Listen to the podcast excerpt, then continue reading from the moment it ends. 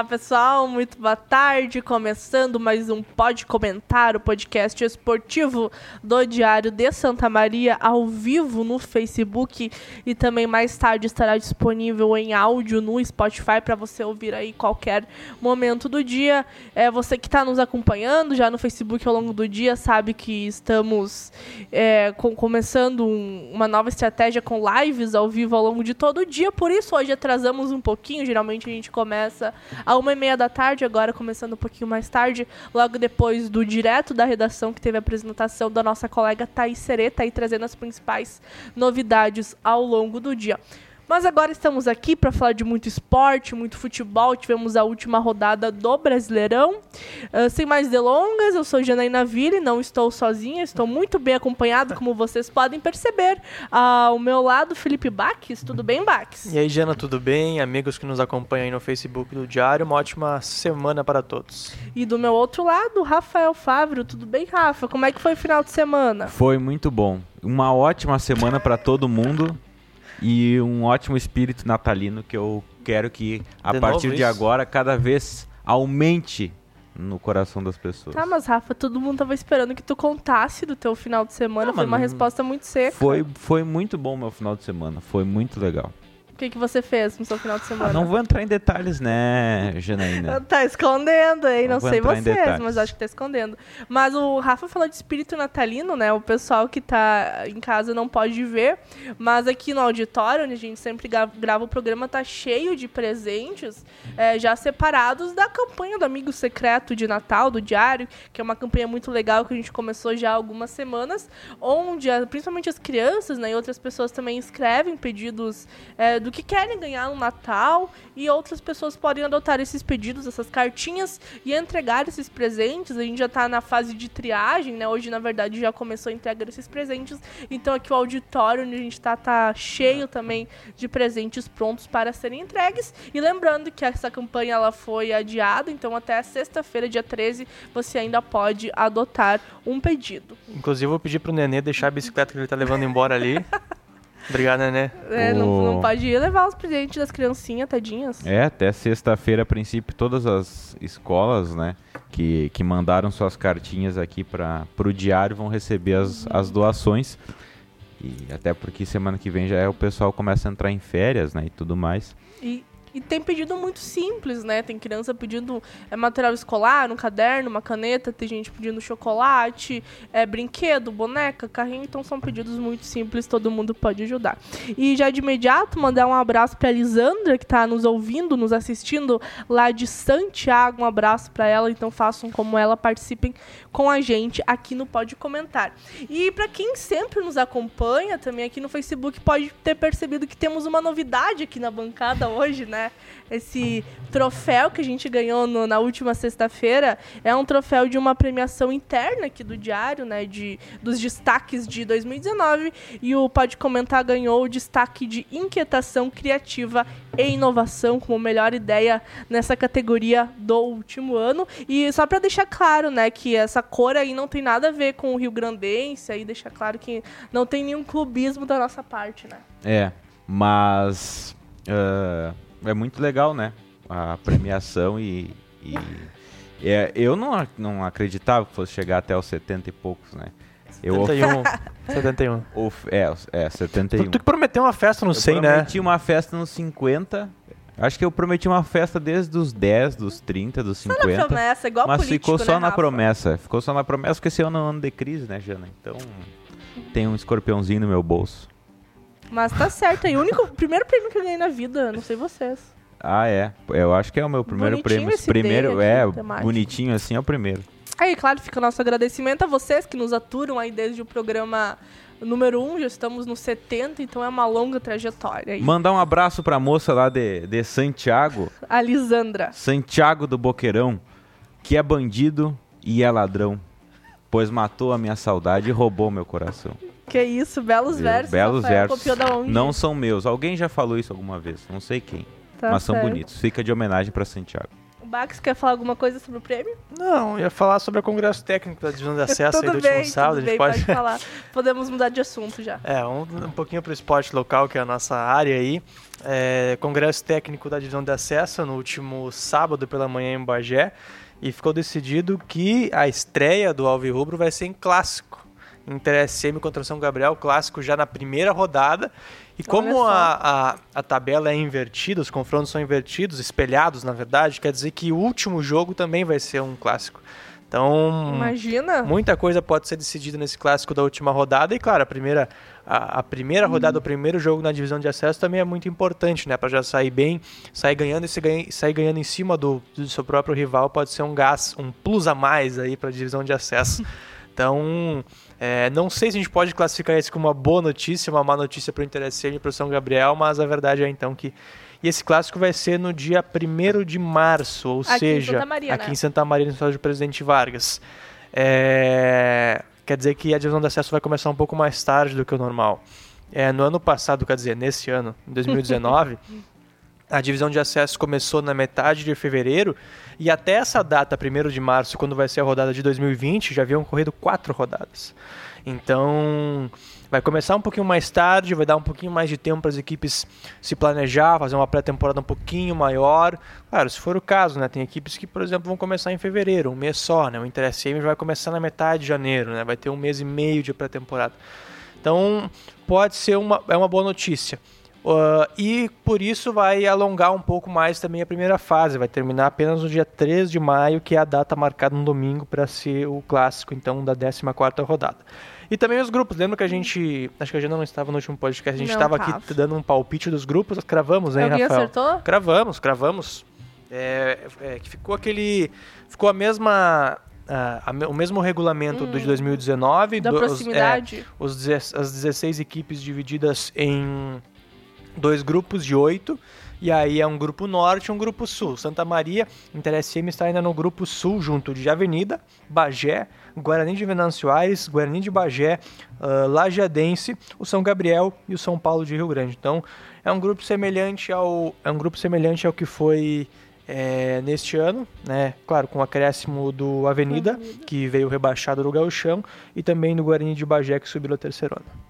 Como é que ficou a questão da periodicidade dos jogos? É, Vai ter quarto e domingo? Sim, é, na verdade, é, em 2019 foram cinco rodadas em meio de semana, agora foi para quatro.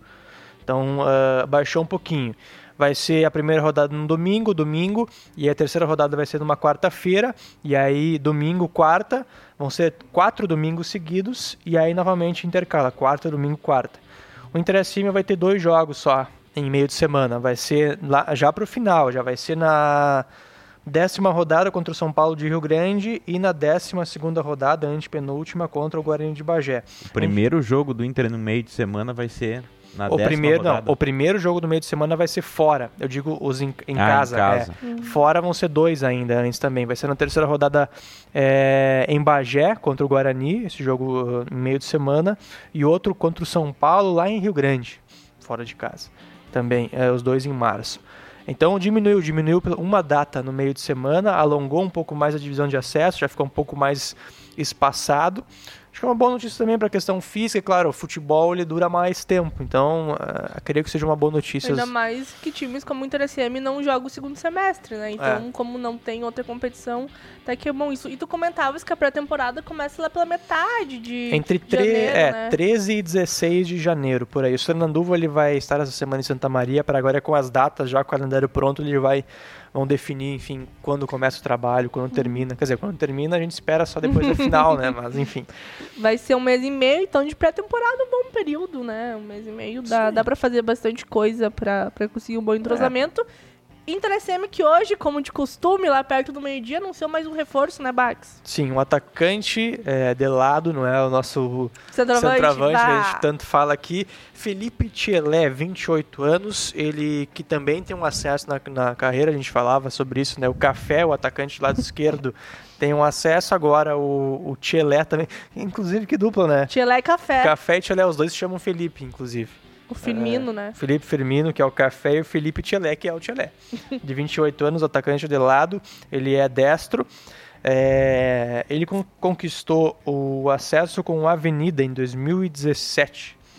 É, é, foi em 2017 que o Avenida ganhou do Sim. São Luís, né? Então, ou perdeu.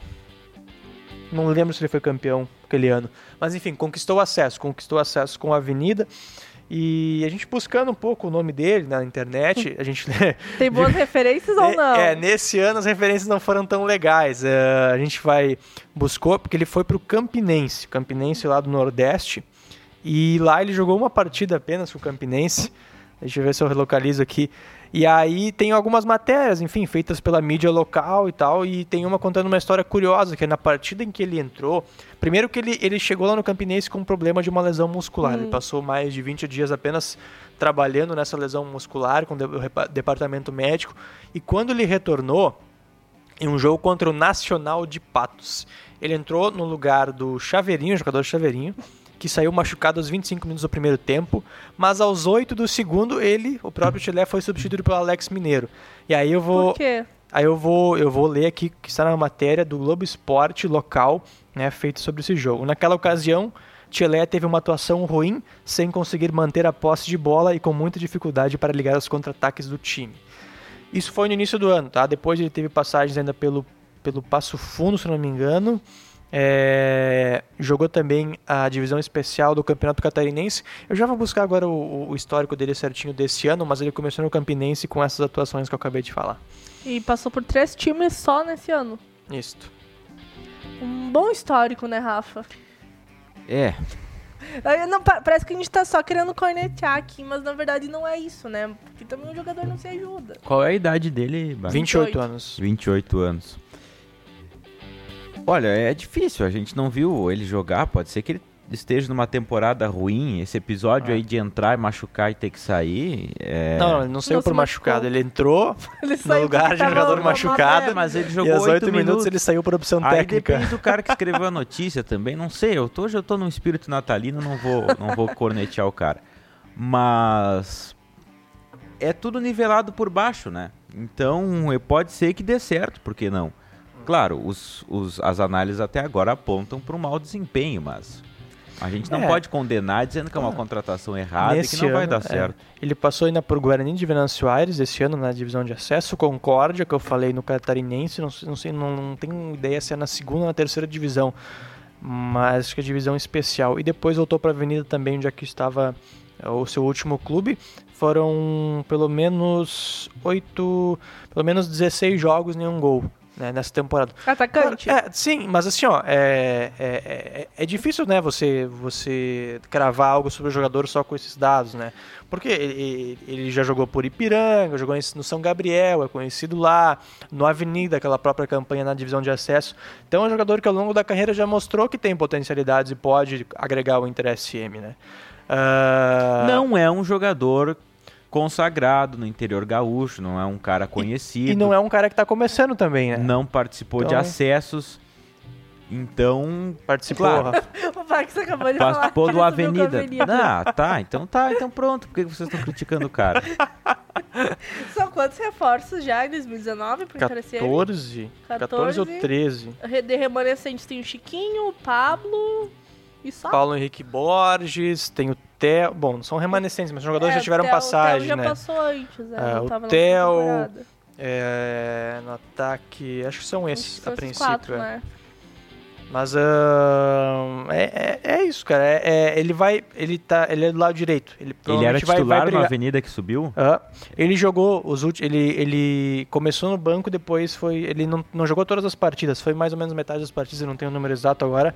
Mas ele esteve em campo, por exemplo, na final contra o São Luís. Então ele jogou. É, ele provavelmente vai brigar Mas o essa Jadson vaga. também jogou na Copa do Mundo de 2014. Quem? O Jadson, aquele meia do São Paulo. Ele entrou quando o Brasil já tava perdendo de 3 Ah, tudo a bem, 0 o pra Jadson Holanda. só Inter pra- aqui é destruir, né? Rafa? Bom. Bah, Ah, só mas ele vai, um ele vai brigar na- no lado direito com o Café, né?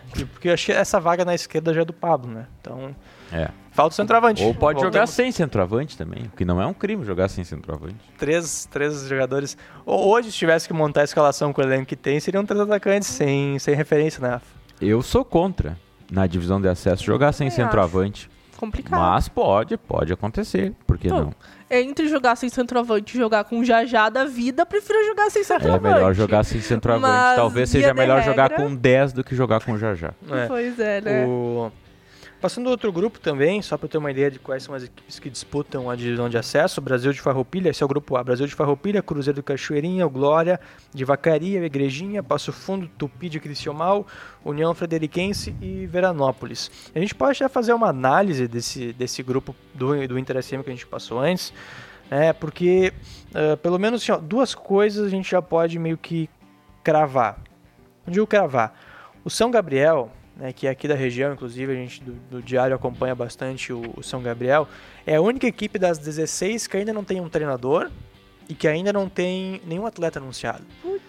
E, e a confirmação de que a equipe realmente participaria do Congresso Técnico, participaria da divisão de acesso, ocorreu apenas na semana passada, em uma reunião entre a diretoria de São Gabriel e o prefeito lá de São Gabriel, Jana, me ajuda, é o O Rossan, Rossano, Rossano Gonçalves, Gonçalves, do isso PDT. do PDT.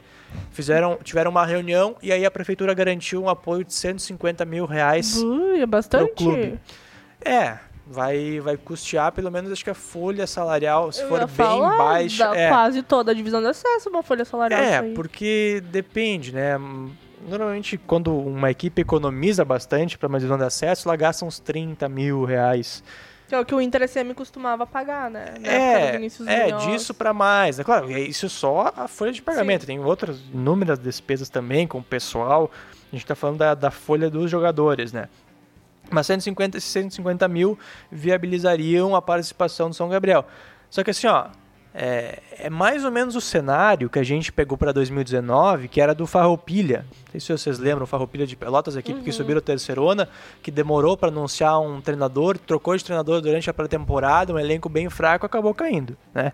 Ah, tá, esse sinal de alerta está bem ligado aqui para o São Gabriel. Acho que é uma equipe que, pelo que a gente tem até agora, a gente pode apontar como nesse grupo tá, tá, tá perigando o rebaixamento. O Lajadense é uma equipe também que demorou para anunciar seu treinador, anunciou agora há pouco, mas já está um pouco mais estruturada.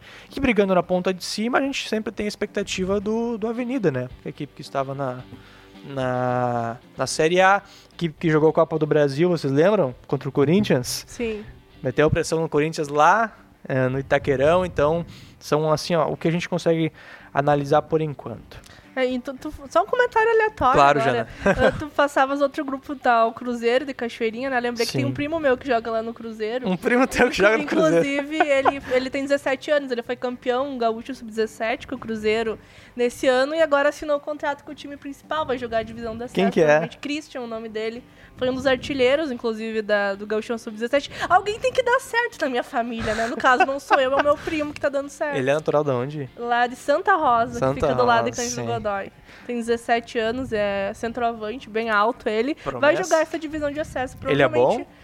É, eu acredito Passa- que seja bom. Já joguei, já joguei futebol com ele Passa o contato menor. pessoal do Vou Interesse passar, vai que tem interesse, né? Mas só um comentário aleatório aí pra fechar esse assunto da divisão de acesso. Maravilha. Agora vamos falar de Brasileirão. Tivemos a última rodada Vamos. nesse final de semana. Antes de, de falar da dupla Grenal, acho que a gente fala do Cruzeiro, né? Que acho que É, não foi- deu pra escapar, né? É, o Cruzeiro que foi, eu acho que a, a grande expectativa dessa última rodada era a definição do, do último rebaixado, que acabou sendo o Cruzeiro. Pela primeira vez na história, o time é, lá de Minas está sendo rebaixado e teve cenas lamentáveis ontem. Inclusive, o jogo acabou antes, né? Uns 40 Teve um minutos. sinal, sinal não, teve um aviso de evacuação do estádio ainda, um negócio Que meio absurdo que eu vergonha. nunca tinha visto antes acontecer em qualquer lugar, um aviso de evacuação aí para segurança dos torcedores e teve quebra-quebra, teve muita coisa ontem ao final do jogo. Você via o jogo do Cruzeiro, assim, eu tinha expectativa de ver pelo menos um jogo bom de uma equipe brigando pela vida, né? Porque o Cruzeiro Aham. tava brigando pela vida. Era o jogo que tinha que ganhar ou ganhar. E foi uma equipe completamente apática, né? Se, se via, não conseguia criar uma chance de gol. O Palmeiras que não brigava por nada, absolutamente nada mais no Campeonato Brasileiro. Já tinha vaga segurada para Libertadores. E, o Palmeiras simplesmente sem fazer esforço nenhum conseguiu aplicar 2 a 0 né? Teve um momento do jogo que foi, foi legal, foi interessante, foi quando estava 0 a 0 e o Botafogo fez um gol no Ceará no, no outro jogo. Um resultado que com o Botafogo vencendo, se o Cruzeiro fizesse o seu gol, seria, se salvaria do Z4.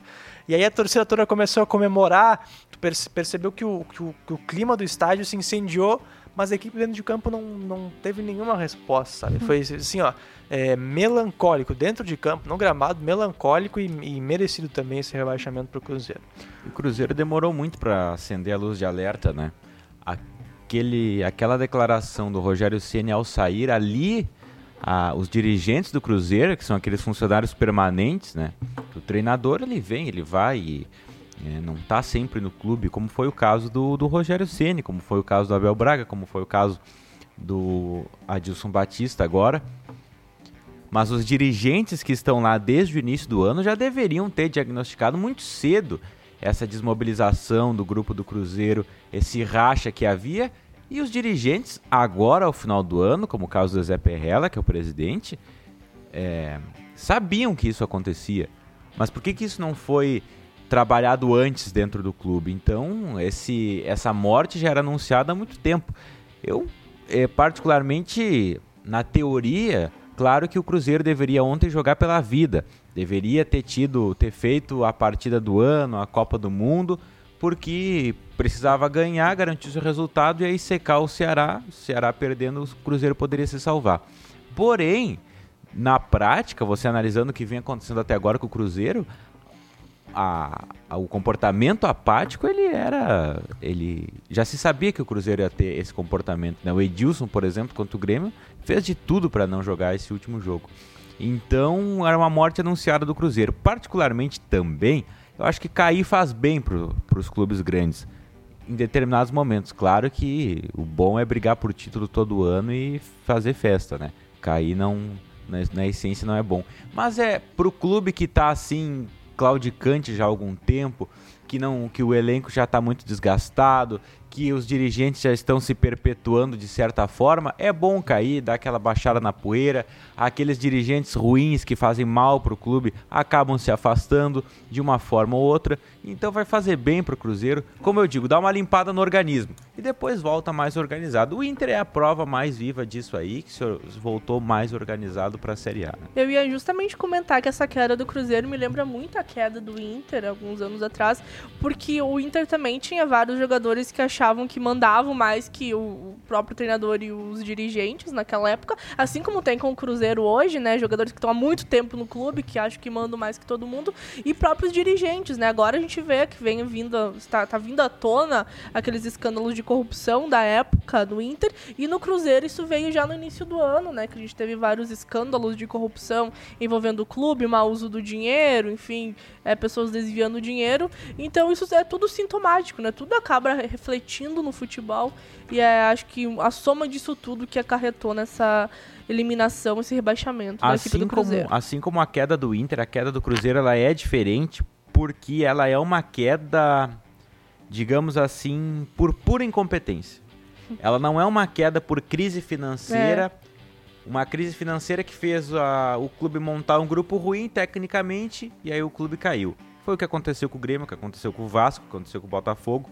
O que acontece com os times pequenos, No- né? que acontece com os times pequenos que, é, que, que, que ficam nessa vida de subir e cair porque não tem dinheiro pra montar um time bom. Simplesmente por isso.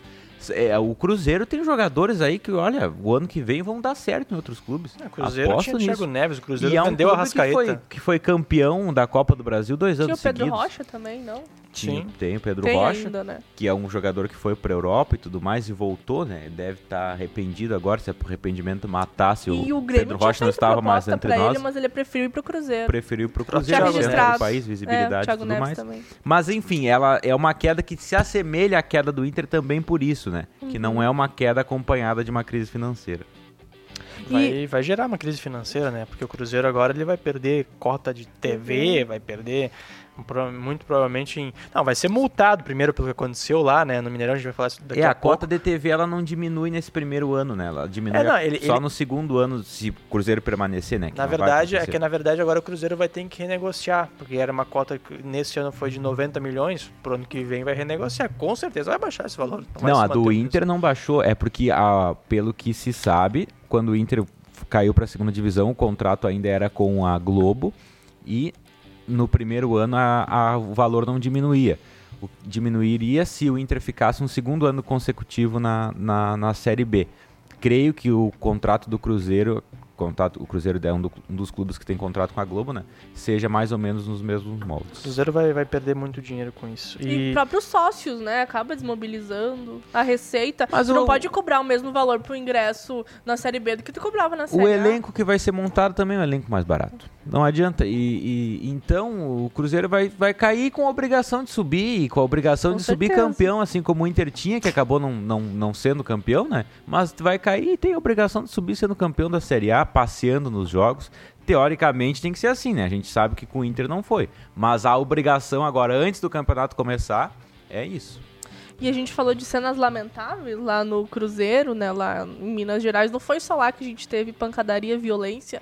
Aqui em Porto Alegre, no Beira-Rio, após a, a vitória do Grêmio contra do, do Inter contra o Atlético Mineiro, a gente teve pancadaria, briga entre torcedores, entre organizadas e sobrou até para jornalistas no final do jogo. É, a gente teve um episódio lamentável de agressão a uma jornalista lá da Rádio Guaíba, Laura Gross, que inclusive é formada pela Universidade Franciscana aqui de Santa Maria. Ela foi agredida após o jogo por torcedores, ela que estava acompanhando a torcida lá no Beira Rio. E o próprio carro da emissora também foi apedrejado, as janelas foram quebradas. Então, é muito lamentável isso que aconteceu no Beira Rio ontem. As- a própria torcida brigando entre si, né? As organizadas do clube. Teve gente que acabou preso, outros tiveram que parar no hospital. Enfim, uma, uma briga muito lamentável ontem após o jogo do Inter na última rodada pelo Brasileirão. Jogo que, que momento que o Zé Ricardo pisou ontem no Beira Rio já foi vaiado, né? Isso que chamou É. bastante atenção, porque na verdade ele veio lá pra, e fez aquilo que era esperado dele, né? Conseguiu classificar o Inter pra Libertadores, pra, pra pré-Libertadores, mas acho que se alguém esperava mais do que isso do próprio Zé Ricardo, tava completamente errado, né? é, vaiar, é, quem tá vaiando o Zé Ricardo não tá vaiando a- o, O o- é, tá vaiando a- toda a situação que colocou o Zé Ricardo como treinador do Inter nesse momento, né? É, é óbvio que ele tem que ser criticado por todas as escolhas que ele fez, é, por, por, por é, escalações que a gente criticou tanto aqui nesses, nesses jogos, mas enfim, ele, ele fez o dele ali, conseguiu classificar o Inter. Olha, o torcedor colorado tem que ficar feliz que esse ano acabou, já acabou. É pensar 2020, a gente tá falando isso há mais tempo, pensar no novo técnico, esquece o Zé Ricardo, já era. É, pensa na montagem do elenco, começa a, a- a cobrar por reforços e, e basicamente vai ser isso. Esperança agora do torcedor colorado é no, no, no Cudê, o novo técnico. A gente não sabe quando vai ser anunciado, pode ser hoje, pode ser nas próximas semanas ainda. Pode ser ano que vem, só. É, a gente fica, fica, fica na expectativa, mas por, a gente já, já, todo mundo já sabe que ele vai ser o técnico do Inter. E ontem, um detalhe, esse 2x1 do Inter foi de virada. Sim, no, Foi no finalzinho, né? Pra tu ver como o- a, a situação da equipe do Inter foi a, a primeira virada da equipe desde novembro de 2018. E foi e o Cuesta fez o gol, curioso isso. Fez o gol aos 52 minutos do segundo tempo, foi o último gol do Inter no ano, provavelmente o último gol do Campeonato Brasileiro também, não sei, mas foi no finalzinho. E foi o primeiro dele na temporada. é. Então, a gente pega aqui a ficha do, do Inter, a gente pode pegar a ficha do Inter aqui, por exemplo, no jornal e começar a arriscar, ó, quem não pode mais jogar ano que vem. Tem vários aqui, Vai ó. sobrar pouca gente nesse Natanael, o Wendel não tá aqui, mas tem que ser arriscado. O Inter urgentemente precisa de um lateral esquerdo. Vai precisar contratar alguém pela lateral direita, não vai, não, não, não vai poder acreditar que o Heitor vai assumir essa posição. Né? Ah, na zaga, depende se, se o Rodrigo Moledo continuar, a Cuesta continuar, o Bruno Fux mostra que pode ser uma boa alternativa para reserva. O volante já tem que chegar, viu? Não precisa muito mais. Meio campo, vai precisar de um armador, vai ter que investir pesado num armador. E o D'Alessandro não tá aí? O D'Alessandro tá aí, mas a gente já fala isso há tanto tempo que ele não pode ser a única opção Ah, posição. desvalorizando o ídolo da torcida. E o, Feio o. Guerreiro vai ficar, não vai ficar. Então são várias, são várias ah, perguntas agora que o Inter tem, vai ter que ser resolvido aí nos próximo próximo mês. E aí, o torcedor colorado tem que dar, como eu disse, graças a Deus, porque terminou o ano e pelo menos não teve, não teve o prejuízo de ficar fora da, da Libertadores. E o Grêmio, que também conseguiu a classificação para Libertadores, mas já para a fase de grupos, conseguiu a proeza de perder para o Goiás na última rodada, mas com o time quase completamente reserva, um jogo que teve várias reviravoltas aí, vitória por 3 a 2 da equipe do Goiás, o Grêmio terminando em quarto, colocado nesse Brasileirão, muito atrás do, do terceiro, né, que é o... Ficou em terceiro? Palmeiras. Palmeiras. Santos, Palmeiras ou Santos? Palmeiras ou Santos. São Santos ficou em depois, segundo, né? Palmeiras ficou em terceiro, Grêmio em quarto. Né? Sim. Mas bem atrás o Grêmio, mas conseguiu essa classificação direta pra Libertadores, mesmo com essa derrota aí que conseguiu com muita proeza perder pro Goiás. Um ano que foi, de certa forma, frustrante para a dupla Grenal, que teve, de um lado, o Grêmio numa semifinal de Copa, do Bra... de Copa Libertadores da América mais uma vez. Tinha expectativa, sim, de poder passar pelo Flamengo, mas tomou um balaio, foi eliminado. Não montou um grupo à altura de ganhar uma Libertadores da América. Então, nesse sentido, foi frustrante. No sentido do Inter também, chegou numa final de Copa do Brasil, um título que todo mundo contava como ganho, já perdeu o título dentro de casa pro Atlético Paranaense do treinador santamarense Thiago Nunes. E então por isso também é frustrante. Porém, vendo pelo lado positivo, é um ano que a dupla Grenal novamente esteve nas cabeças dos campeonatos que participou.